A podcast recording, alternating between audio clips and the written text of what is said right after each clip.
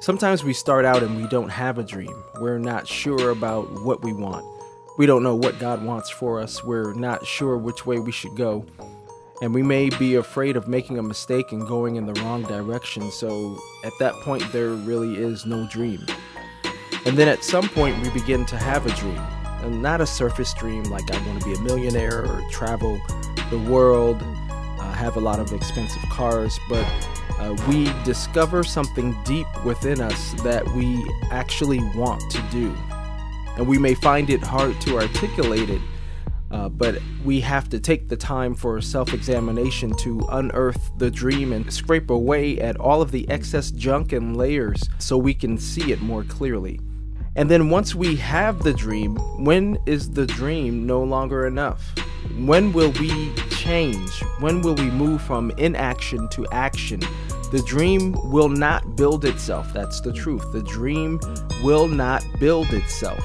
If the dream is to be had, then we must take the raw materials God has given us in life. So we're talking about our skills, our talents, our gifts, our relationships, our character, the resources that we have, and we must bring those into alignment and use those in order to build the dream.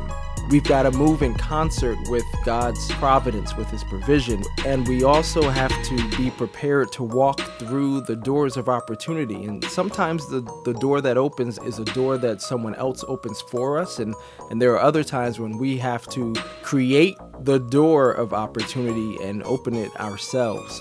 Dr. Shelley Sampson would always say when you have a need, God will either uh, give it to you, use someone to bring it to you, or He will uh, give you what you need in order to go get it.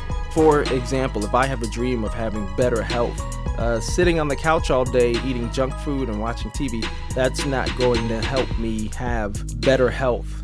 So, in order for me to have better health, I've got to get off the couch. I've got to start exercising. I've actually have to exercise my body. I've got to change my eating habit. Uh, I love health smoothies. Well, in order to do that, I've got to go to the grocery store. I've got to buy the ingredients and then I've got to bring them home.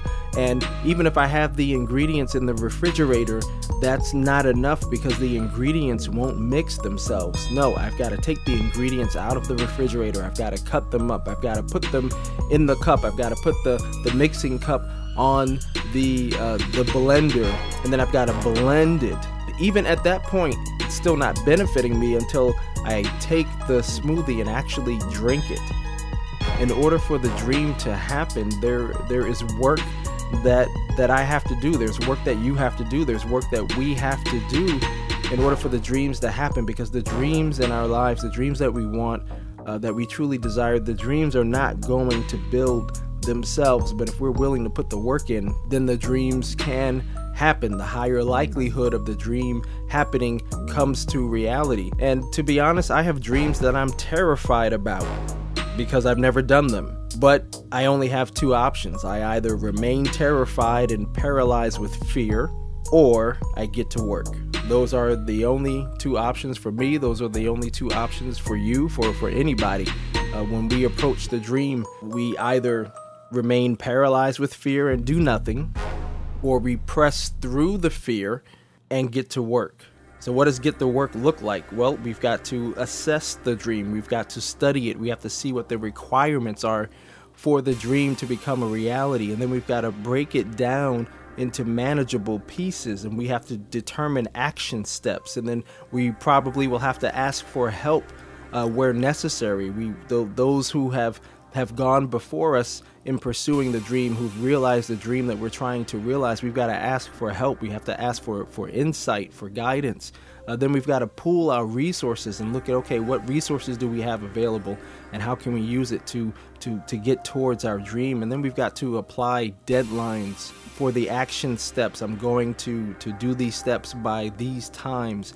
Uh, and most importantly, we need to have accountability there's an increased likelihood that a person will pursue their dream if they are held accountable by someone.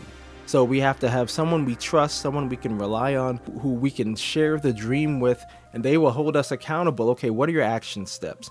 What are your deadlines?